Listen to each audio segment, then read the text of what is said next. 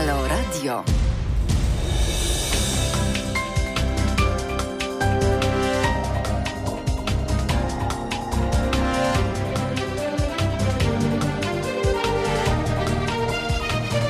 Halo Radio.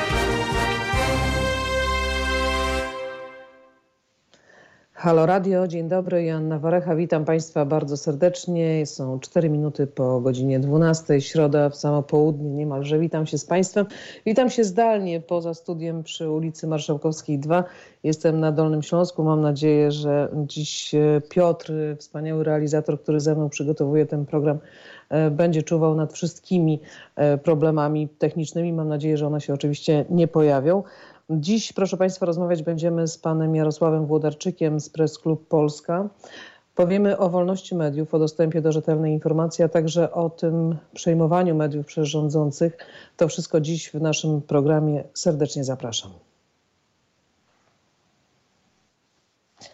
Ja tylko dodam, proszę Państwa, że e, to już szósty tydzień trwa nasza akcja społeczna Radia Obywatelskiego Halo Radio na www.zrzutka.pl ukośnik kampania. Możecie Państwo wesprzeć akcję dotyczącą tego, no my zadaliśmy pytanie, ile kosztuje nas Kościół katolicki w Polsce? 20 miliardów złotych rocznie, tyle kosztuje nas, polskich obywateli, Kościół katolicki w Polsce. Dodam tylko, że 14 miliardów złotych to jest całkowite zadłużenie polskich szpitali. Nasza ciężarówka przemierza e, i małe miasteczka, i duże miasta. Przez od 6 tygodni jesteśmy w trasie. Teraz tylko dodam, że jesteśmy w Krakowie, za chwilę w Wadowicach, e, Katowicach, Częstochowie, Kielcach, Radomiu, Łodzi, Wrocławiu. Na naszej stronie internetowej, na naszym fanpage'u Halo Radio możecie Państwo uzyskać wszystkie informacje, a ja ze swojej strony bardzo serdecznie Państwa zachęcam do wsparcia tej akcji. Sama wspieram bowiem y, uważam, że y, jeśli nawet, y, ja zawsze mówię o tym, że ja jestem osobą wierzącą i nie życzę sobie, aby pieniądze z budżetu państwa były przekazywane na jakiekolwiek związki wyznaniowe czy religie. To jest sprawa każdego z nas osobista, jeśli wierzymy i jeśli chcemy łożyć na, na taką organizację, to powinno to się odbywać z naszych podatków. Sami powinniśmy jakieś darowizny na ten cel przekazywać, a nie partie, a nie partie polityczne przekazują pieniądze na związki wyznaniowe, w tym na Kościół katolicki w Polsce. Dlatego zachęcam Państwa do wsparcia tej e, akcji. E, dodam tylko, że informacje są na naszej stronie, na naszym fanpage'u, e, a można nas wesprzeć na www.zrzutka.pl ukośnik kampania. A już za chwilę rozmawiać będziemy z panem Jarosławem Włodarczykiem. Za, zapowiadałam Zapowiadałam naszego gościa z Press Club Polska. Pan Jarosław Wodarczyk jest już z nami. Dzień dobry Jarku, witam cię serdecznie. Dzień dobry, witam Jasiu, witam Państwa. No i dziś rozmawiamy o wolności mediów. E, czy, one, czy ta wolność mediów w Polsce jest już zagrożona? E, czy już nie mamy wolności mediów? O dostępie do rzetelnej informacji, a także o przejmowaniu mediów przez rządzących. Ja tylko dodam, że w prywatnych rozmowach e, z dziennikarzami, którzy pracują w redakcjach, które dziś, no właśnie, które dziś przejął Orlen, E, zastanawiają się, co robić, czy odchodzić z pracy, czy te lokalne dzienniki i portale staną się tubą propagandową PiSu przed wyborami samorządowymi w 2023 roku. Jakie jest Twoje zdanie, Jarku? E, to zadałaś kilka pytań, więc tak może po kolei. Czy mamy w Polsce, czy jest zagrożenie wolności słowa?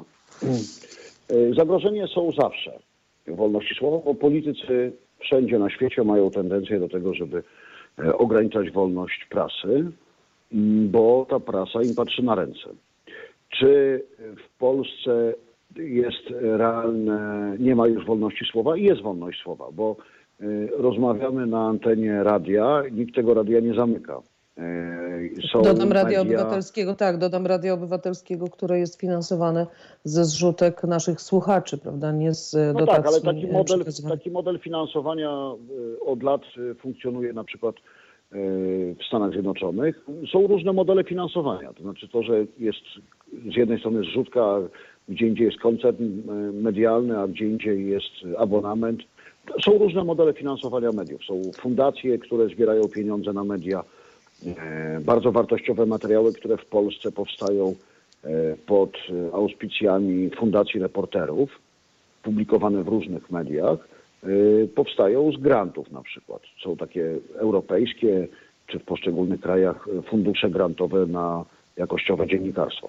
Ale wracając do, do tego, to więc czy źródła finansowania, czy, czy funkcjonowania jest giełdowa spółka Agora, która ma szereg stacji radiowych, gazetę wyborczą, portale i tak dalej. Jest Polsat prywatny. Więc ja tutaj mm, w tym sensie, że jest pluralizm mediów i jest dostęp do rozmaitych mediów, czy jest prywatna, y, są prywatne telewizje i tak dalej, to wszystko jest. Natomiast to, co się wydarzyło y, dwa dni temu, to trochę jest, y, już się nie mieści w tych standardach przyjętych na świecie, bowiem rząd kupuje sobie media. I to, No tak, ma do- pośrednika, tak? I właśnie czy twoim zdaniem nie powinien istnieć zakaz ustawowy prowadzenia przez rząd Powinien. działalności Tak, medialnej, tak. bo PKN Orlen To stał się znaczy- pośrednikiem do przejmowania mediów. Tak, tak. Znaczy od, od lat y, rozmaite środowiska mm, postulują to, żeby nie było, mm, żeby był ustawowy zakaz y, y, prowadzenia działalności medialnej przez rząd, samorządy, bo na przykład dla prasy lokalnej to jest wielki problem, że y, samorządy y, wydają gazetki y, rozmaite, uniemożliwiając na, na, na bardzo małych rynkach lokalnych, y, w jakichś Tak. mały, mniejszych miejscowościach, wydawanie gazety y, normalnym y, wydawcom czy dziennikarzom i wtedy patrzenie na ręce władzy. Bo tu jest klucz tego, że dziennikarstwo polega między innymi na tym, y, żeby patrzeć na ręce władzy. I trudno jest patrzeć na ręce władzy, jak władza jest właścicielem tego medium. No, dziennikarz no, nie ma szansy, żeby był. em, znaczy, on może być niezależny, ale jemu się nie stworzy przestrzeni do publikacji. Tak. E, Więc w- demokratycznym kraju nie powinno być tak, że kupują sobie, e, że rząd kupuje sobie media.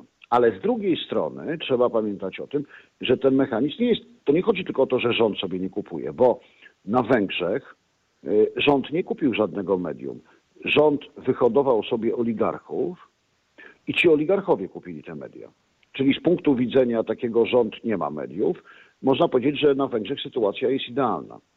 E, To jest znacznie głębszy i szerszy problem, e, jak zachować niezależność mediów.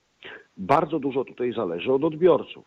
Dlatego, że jeżeli spada czytelnictwo e, gazet, jeżeli e, odbiorcy coraz bardziej mm, interesują ich media sensacyjne niż wartościowe, jakościowe dziennikarstwo mm, no jest w pewnej defensywie. Jeżeli nawet Onet się tabloidyzuje i tytuły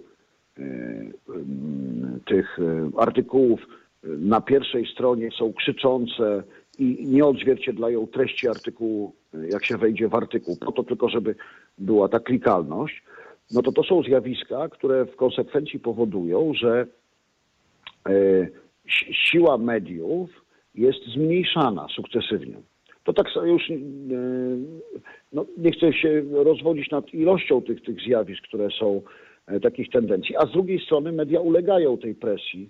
E, My też nie mamy w Polsce mediów publicznych, które by e, gwarantowały, czy byłyby takim wzorcem, e, do którego wszyscy chcą dociągać w górę. E, Natomiast mamy media No tak. publiczne w tej chwili no, no w ogóle upartyjnione, ale, ale też, też od dawna media publiczne w Polsce nie są takim e, wzorcem. Prosty przykład. Ile dziś telewizja polska czy polskie radio ma korespondentów zagranicznych, ile robi programów na tematy zagraniczne? Gdyby było tak, że, że media publiczne, tylko pokazuję przykład pewien, y, że media publiczne robią świetne w, w głównym wydaniu wiadomości, świetny serwis zagraniczny, to mogłoby się okazać, że media komercyjne muszą też to y, robić, prawda? Natomiast y, no, mamy sytuację zupełnie odwrotną, bo Dariusz Rosiak, który wczoraj został ogłoszony dziennikarzem roku W 2020, tym roku. Tak. y, tak, wy, wyleciał przecież z radia, bo nie było miejsca na, y, na niego i na sprawy zagranicznej w, w publicznym radio.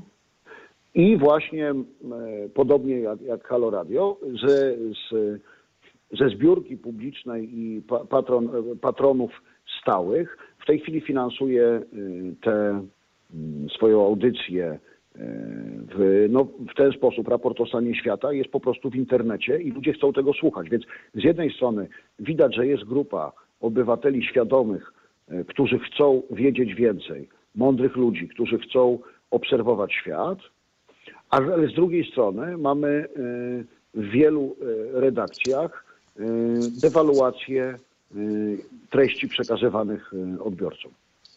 No tak, ale Natomiast tutaj się Jarku z tobą jest... do końca nie zgodzę. Tak, nie, wejdę ci w słowo nie zgodzę, dlatego mówiąc o tym, że e, o korespondentach zagranicznych. Oczywiście ci korespondenci są, bo przecież w przypadku e, medium narodowego e, nawet tych korespondentów przybyło. No, mamy korespondenta w Gruzji, jest korespondent w, u naszych zachodnich sąsiadów, w Wielkiej Brytanii, w Brukseli, w, w Moskwie. To nie jest też tak, że tych korespondentów nie ma, natomiast ci korespondenci właściwie nie istnieją na, na antenie. E, to jest utrzymywanie placówek i dziennikarzy. Właściwie czasami się zastanawiam, e, po co? Pełna zgoda. To znaczy, korespondentów jest zdecydowanie za mało, bo my geograficznie na przykład od lat Telewizja Polska czy Polskie Radio nie mają korespondenta w Chinach czy w Hongkongu, no na Dalekim Wschodzie. Nie ma. A y, przypominam, no, że Chiny są dość jednak ważnym, dość dużym i dość ważnym krajem w tej chwili w układzie geopolitycznym. E, nie, nie mamy w ogóle korespondentów. My nie, jesteśmy ślepi i głusi, co się dzieje na Dalekim Wschodzie. Możemy blogerów, którzy robią wycieczki po Indiach, poczytać. I to, to tyle wiemy z Dalekiego Wschodu. E, czy z Ameryki Południowej? Co my wiemy o Ameryce Południowej? Co się dzieje w Ameryce Południowej? Jakich mamy korespondentów? Żadnych. To, że mamy w Unii Europejskiej, tam nie wiem, w czterech krajach ma telewizja ma w Moskwie i ma w Waszyngtonie, to z całym szacunkiem to jest wstyd. To jest za mało tych korespondentów. Ale też się zgadzam z tym, że nie ma anteny dla nich. Nie ma miejsca, gdzie ci korespondenci by e, nie proste newsowe, e, minutowe informacje przekazywali, tylko żeby można było głębiej porozmawiać, coś się ciekawego e, dowiedzieć. Natomiast ja jeszcze chcę wrócić do tej Polska Press, bo to jest taki mm, to jest istotne, żeby też widzieć ten kontekst, że dzisiaj rząd przez pośrednika kupuje sobie media lokalne, prasę regionalną i lokalną i portale internetowe. Wiemy, że próbuje kupić kolejne, jedną gazetę codzienną, dalej robi podchody do, w różnych miejscach, znaczy spółki Skarbu Państwa w imieniu rządu. Tak. Wiemy, że Urząd Ochrony Konkurencji i Konsumentów po zmianie e, prezesa urzędu na funkcjonariusza bardziej partyjnego w tej chwili e, blokuje i niestety wygląda na to, że może skutecznie zablokować transakcję przejścia Radia Z do grupy Agora, e, co by oznaczało w konsekwencji, że pewnie wyciągnie po to rękę po Radio Z Orlen albo PZU albo nie wiem, któraś spółka Skarbu Państwa albo jakiś bank e, państwowy. E, i zaczyna się robić pod tym względem niewesoło, dlatego że podporządkowanie mediów, oczywiście ważne jest to, jak się zachowają w tych redakcjach dziennikarze, jak się zachowają też inne redakcje, czy, czy w ramach pewnej solidarności będą starały się na przykład zwalnianych dziennikarzy zatrudnić i robić jakieś nowe projekty medialne. No ale właśnie yy. wejdę Ci w słowo, Jarku. Czy w ogóle jest coś takiego jak pojęcie solidarności yy, w, w zawodzie dziennikarskim? Bo przyznam Ci się, że przecież od lat mówiłeś o tym, yy, ja też to podkreślam wielokrotnie, że w przypadku mediów publicznych one nigdy nie były publiczne, bo one zawsze były polityczne, one zawsze były łupem polityków, tylko ten pluralizm, który był widoczny na antenie, wiązał się z czystego pragmatyzmu, bo najczęściej były to rządy koalicyjne więc e, pokazywane były różne punkty widzenia. Dzisiaj, kiedy PiS rządzi e, w Polsce, mamy tylko jedną e, narrację robioną w sposób koszmarny, ale wrócę do Solidarności. Przecież pamiętasz sytuację, kiedy jeszcze za czasów PO-PSL 411 dziennikarzy, wspaniałych ludzi, którzy mieli ogromny dorobek, ogromne doświadczenie zawodowe, została przeniesiona do firmy sprzątającej, do tymczasowej firmy. To była firma pracy tymczasowej. I gdzie mhm. była solidarność, gdzie była solidarność dziennikarska? Nie było jej. Dzisiaj pytanie, jak zachowają się inne redakcje? No, no myślę, że, że, że możemy być po raz kolejny zdziwieni, że zachowają się tak jak dotychczas. No niestety, absolutnie masz rację. I ten leasing team wtedy i te czystki robione na, w telewizji polskiej na Placu Powstańców e, były... To jest tak, że oczywiście mi jest... E, nie, nie chcę powiedzieć, że mam jakąś satysfakcję z tego, że jako press klub my zarówno te, przy poprzednich rządach takie sytuacje, czy sytuację związaną z wejściem służb do wprost, Y, żeśmy napiętnowali i podobnie jest teraz. I tu wniosek z tego na pewno jest taki, że ta iluzja, że jakiś polityk będzie przyjacielem y, dziennikarzy czy, y, czy mediów, jest płonna. Znaczy, zawsze dziennikarze muszą być niezależni i tych i, i polityk nigdy nie będzie chciał ograniczać swojej władzy, znaczy zdarza się to niezwykle rzadko, żeby polityk chciał ograniczać swoją, swoje władztwo, swoją władzę, e, się posunąć dla dobra wspólnego, dla dobra demokracji, tak żeby media mogły sprawnie funkcjonować. To są niestety mechanizmy, te kraje, w których media się mają dobrze, to są mechanizmy e, ugruntowane e, w tych krajach od dziesięcioleci. We Francji na przykład jest taki system finansowego wsparcia dla mediów drukowanych, bez względu na to, czy te media są e, sympatyzujące z rządem, przeciwko rządowi, lewicowe, konserwatywne, liberalne, nie ma to znaczenia. Jest schemat, według którego wszyscy wydawcy prasy drukowanej, książek także, bo to jest w ogóle taki dotyczący drukowanego słowa we Francji, są odpowiednio wspierani. W Australii na przykład, teraz pandemia to bardzo ujawniła, że wsparcie dla mediów publicznych w Australii rządu było bardzo duże, ale Polsce też jest duże, tylko no jest innej, inna motywacja, prawda, tych dwóch miliardów rocznie przez pięć lat. Natomiast w Australii stwierdzono przy bardzo niezależnych mediach y, w Australii i dużym, dużej y, dużym, wysokim poziomie wolności słowa, stwierdzono, że media publiczne jest to infrastruktura, jest to element infrastruktury krytycznej funkcjonowania państwa. Tak jak, mhm. Tak jak, nie wiem, e, sieci elektroenergetyczne, czy sieci informatyczne, czy wojsko.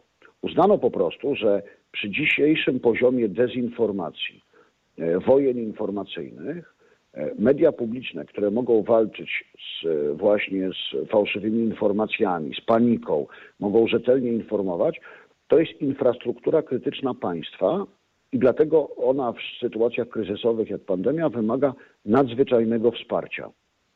E, no, my w Europie nie mamy w żadnego kraju, gdzie by aż tak daleko rozumiano to.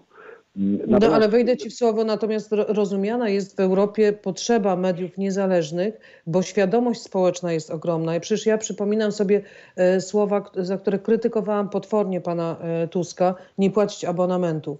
I pamiętam, jak e, zadałam wówczas korespondentowi telewizji, który, którym był Marcin Antosiewicz, co by się stało, gdyby Angela Merkel i to zadał szefowi niemieckich mediów. E, e, Angela Merkel powiedziała nie płacić abonamentów, gdzie ten poziom płacenia abonamentów w Niemczech jest wysokość tam 90 parę procent. Powiedział, że w polityce nie miałaby już miejsca. Taki byłby ostracyzm mhm. społeczny. Oczywiście, bo e, po, znaczy namawianie przez polityka do tego, żeby się nie wywiązywać, żeby łamać prawo, bo abonament. Bo to się do tego sprowadzało, tak. Znaczy, do, y, chciałem zwrócić uwagę, że do dzisiaj obowiązuje abonament. Tak. E, te dwa miliardy, które co roku dostaje telewizja, y, to wcale nie, nie kwestionuje tego, że wszyscy powinniśmy płacić abonament. Abonament, tak. Jarku, tutaj, postawi, tak, tutaj postawimy kropkę, zrobimy chwilę przerwy i za chwilę wracamy do, do naszej rozmowy.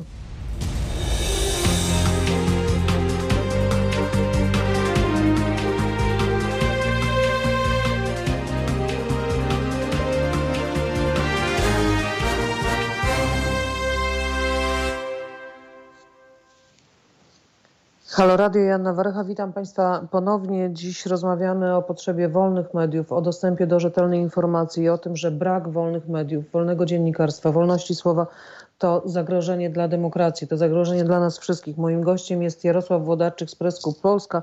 Ja tylko powiem, proszę Państwa, że nasze radio, radio Halo Radio istnieje dzięki Państwu, dlatego e, prosimy Państwa o nieustające uczestnictwo i bycie z nami, chociażby przez wspieranie tego radia. Wszystkie informacje dostępne są na www.halo.radio ukośnik SOS.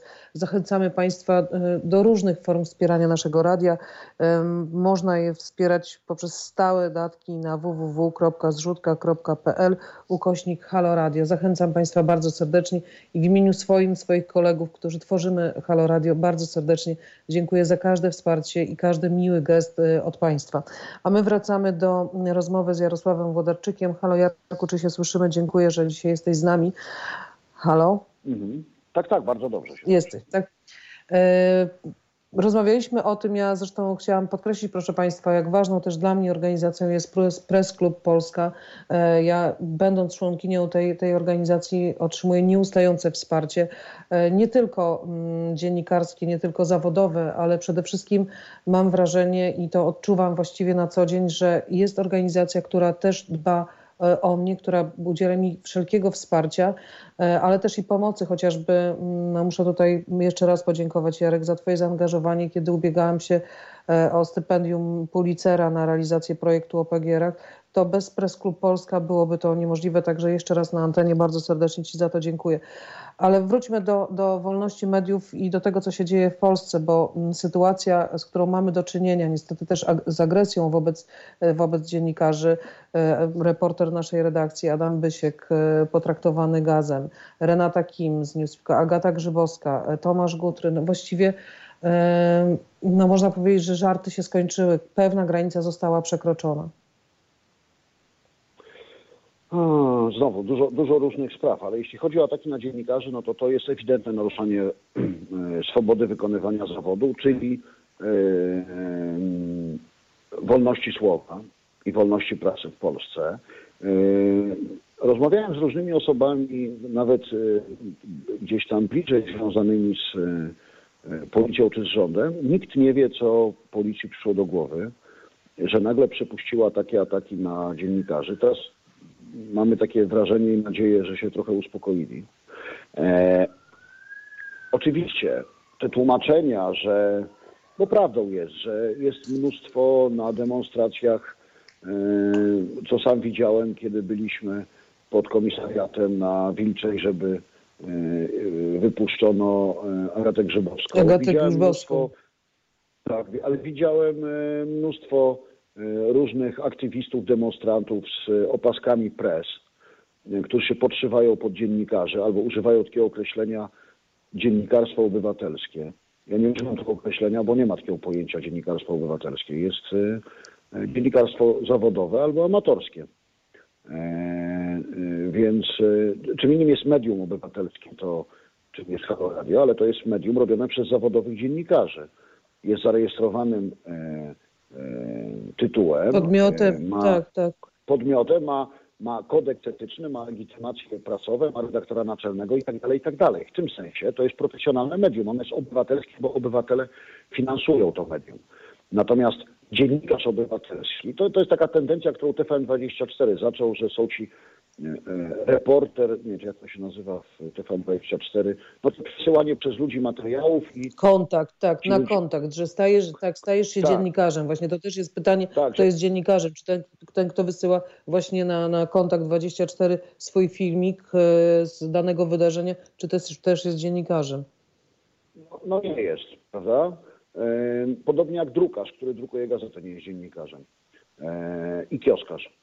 E, więc e, każdy ma swoją robotę, natomiast dziennikarz podlega kodeksowi etycznemu, podlega e, też ochronie ustawowej, na przykład tajemnicy źródła informacji. I dziennikarz ma rolę społeczną do wykonania, którą to rolę społeczną ma, przez to ma też pewne, mm, może nie gwarancje, ale pewną ochronę prawną, wynikającą z ustawy prawo prasowe głównie.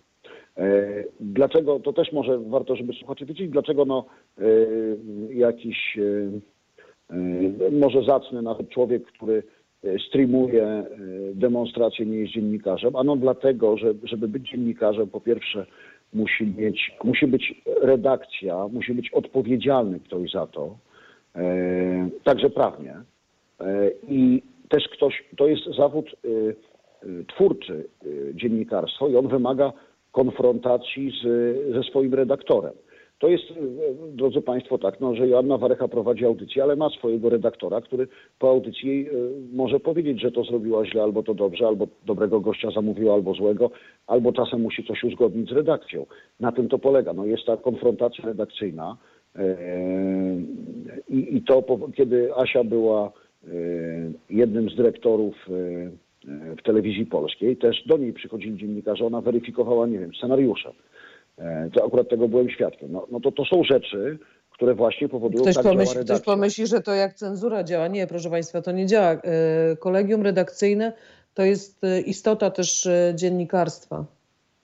No tak, tak, oczywiście to nie jest kwestia cenzury, tylko procesu tworzenia. No, podobnie jest w nauce. No, jest Tak. uczeń i mistrz, jest promotor i ktoś piszący pracę naukową, są recenzenci. No na tym to polega, żeby ścierać ideę, a, a nie, że ktoś e, mówi wszystko. No dlaczego bloger nie jest e, dziennikarzem? No dlatego, że bloger po prostu nie ma redaktora nad sobą.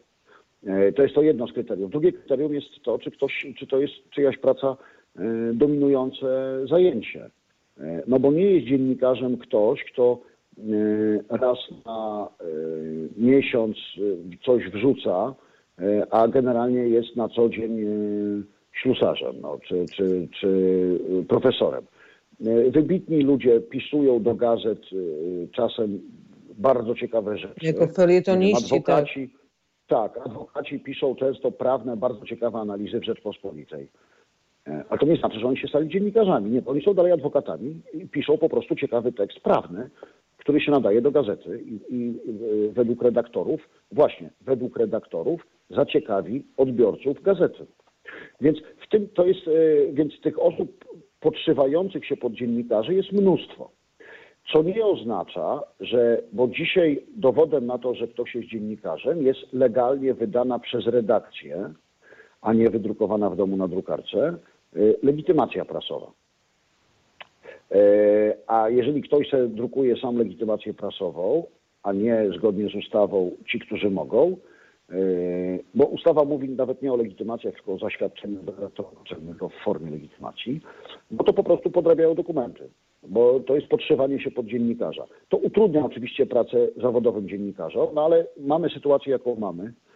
E, I e, to nie usprawiedliwia w żadnym razie działań policji, która na przykład pałą dostała wicenaczelna Newsweeka Renata Kim, chociaż była w kamizelce press. Ja rozumiem, że dużo ludzi się podszywa pod dziennikarzy i policja tak się tłumaczy, że dużo ludzi ma takie kamizelki. No ale to niech policja y, sobie y, jakoś y, spróbuje to rozpoznać i zorganizować. My nie mamy takiej jako środowisko dziennikarskie mocy sprawczej, żeby policja nagle, mm, znaczy żeby jakoś oddzielić dziennikarzy. Oczywiście w tej chwili próbujemy jakieś oznakowania dodatkowe, ale to, to, to nie jest kwestia e, tego. No, jest legitymacja prasowa, a policja e, ewidentnie widać, że jest agresywnie, była ostatnio agresywnie nastawiona do dziennikarzy. E, A nawet jedna posłanka dostała przecież po oczach gazem, więc już nawet legitymacja poselska, która ma już prawny immunitet, to jest jednak zupełnie wyższy poziom e, zabezpieczenia czy ochrony prawnej niż mają dziennikarze i to też widać nic nie daje. Więc jak chce pałować, to będzie pałowała. No i właśnie, Halo? mówiliśmy dzisiaj o tym, tak, mówiliśmy o tym, że e, czy to, co się w tej chwili dzieje w Polsce wobec dziennikarzy, ale też i wobec kobiet e, protestujących, e, to wykluczanie kolejnych grup społecznych, to naznaczanie, czy to nie jest już problem z tym, że my żyjemy w państwie autorytarnym, a nie w państwie demokratycznym? Nie, no do państwa autorytarnego to nam jeszcze daleko. Natomiast niewątpliwie jest tak, że są rozmontowywane pewne mechanizmy zabezpieczające i dość skutecznie jest to robione przez rządzących, w efekcie czego możemy mieć coraz poważniejsze obawy, czy za trzy lata będziemy mieli jeszcze system, działający system wyborczy. No bo na czym polegają demokracja, esencja demokracji i wybory? No polegają na tym, że mamy zaufanie do państwa, że wybory odbywają uczciwie. Na razie nie było takich głosów, żeby ktoś kwestionował wynik wyborów czy prezydenckich, które wygrał Andrzej Duda minimalnie nad Trzaskowskim, e, czy wyborów parlamentarnych, czy wyborów e, samorządowych. No ale jeżeli będzie podporządkowany władzy e, wykonawczej Sąd Najwyższy, Państwowa Komisja Wyborcza upartyjniona i tak dalej, i tak dalej, no to wtedy można mieć takie obawy, że może dojść do takiej sytuacji, kiedy rządzący, e, nie chcąc oddać władzy, będą próbowali wpływać e, na mm, ogłaszane wyniki wyborów.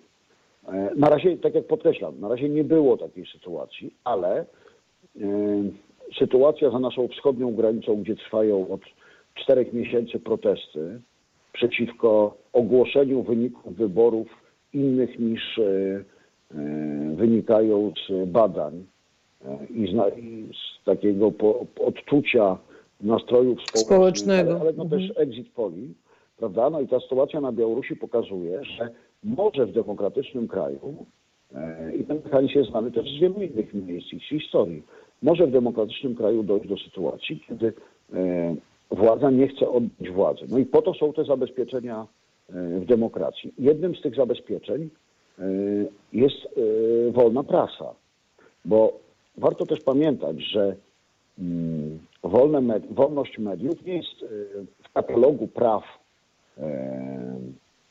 ludzkich, praw człowieka bardzo wysoko jakoś. No są znacznie ważniejsze prawa niż wolność słowa, na przykład prawo do uczciwego procesu, czy prawo wolności od tortur prawda, czy prawo do życia. No to są ważniejsze prawa niż, e, niż e, wolność prasy, znaczy ważniejsze, e, z tego wyższego katalogu. Ale w hierarchii one są ważniejsze. Natomiast wolność prasy ma taką szczególną cechę, że jest jedyną wolnością, która pokazuje nam, jaki jest stan naszych pozostałych wolności. Bo z wolnych mediów dowiadujemy się, czy na przykład nie ma tortur. E, słynny materiał, wielokrotnie nagradzany sprzed kilku lat, e, mm, TVN24 o sprawie Stachowiaka, e, tak. człowieka zabitego na komisariacie, no to jest właśnie dzięki wolnym mediom poznaliśmy przykład tego, że człowiek był torturowany, w wyniku czego zmarł na komisariacie. No gdyby nie wolne media, nie, nie wiedzielibyśmy o tym to sprawa by została mm, niewyjaśniona, zatuszowana, czy, e, czy cokolwiek by się z tym stało. Natomiast my byśmy dzisiaj nie mieli tej wiedzy. Więc wolne media w tym sensie są wyjątkowe, że to, to jest ta jedyna wolność, która nam e, obrazuje pozostałe wolności. Oczywiście są instytucje w państwie, Rzecznik Praw Obywatelskich, mm, e, teoretycznie. No ale też widzimy, co się, tak, no, co, widzimy, co się dzieje w Polsce z e, wyborem nowego Rzecznika Praw Obywatelskich. Widzimy, jaki ma, jakiego tak, mamy Rzecznika Praw Dziecka. E, no i tak można, można mnożyć te, te przykłady. E, I zastanawiam się, jak mówisz, że to nie jest jeszcze państwo autorytarne, to ja, ja mam obawy, że ono już niestety, niestety jest. I zastanawiam się, czy czeka nas Jarku za chwilę fala po tej transakcji e, PKN Orlen jako pośrednika przejmowania mediów e, regionalnych, lokalnych, wymianę zarządów naczelnych, wreszcie samych redaktorów i dziennikarzy i że to właśnie ten proces się za chwilę rozpocznie. Bo będą niepokorni wobec władzy. Hmm. Oczywiście cenzura, jeżeli by została wprowadzona w tych mediach regionalnych, Podobnie jak została wprowadzona w tej chwili już w mediach publicznych, gdzie jest jeden spójny przekaz i nie może być odchyłów od tego przekazu, jak podczas rewolucji bolszewickiej, e, byłoby kolejnym elementem wskazującym, że ustrój polityczny Polski może zmierzać w kierunku autorytaryzmu. Natomiast ja uważam, że nadal nie jest autorytarny, e, e, ale każde rozmontowywanie mechanizmów demokratycznych rodzi taką pokusę, że y, system będzie coraz bardziej y, mógł, mógł iść w kierunku y, autorytaryzmu. No i no, no bo zgodnie z definicją taką czystą już rozważania trochę pójdziemy w kierunku takim naukowo-akademickim, ale mm, rzeczywiście jest tak, no, że, że rozumiem Twoje obawy, no bo mm, jest jeden przywódca i jego otoczenie, które skupia władzę, jest y, policja podporządkowana partyjnie, politycznie. I jeszcze I- przywódcy. y, Tak. Dzisiaj widzimy dziwne zachowanie, nie, nie, nie, niezrozumiałe, jeśli chodzi o kwestię naszej obecności w y, Unii Europejskiej.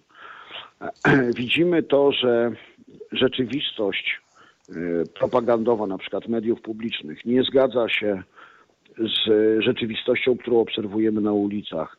I najlepszym tego przykładem jest cała kwestia pandemii, która y, w mediach publicznych rząd ma nieustające pasmo sukcesów od y, wiosny tego roku, a w szpitalach y, nie ma miejsc. I tutaj ta, ten rozdziew między rzeczywistością a rzeczywistością kreowaną przez media publiczne jest y, y, no, widoczny gołym okiem i, i porażający jednocześnie.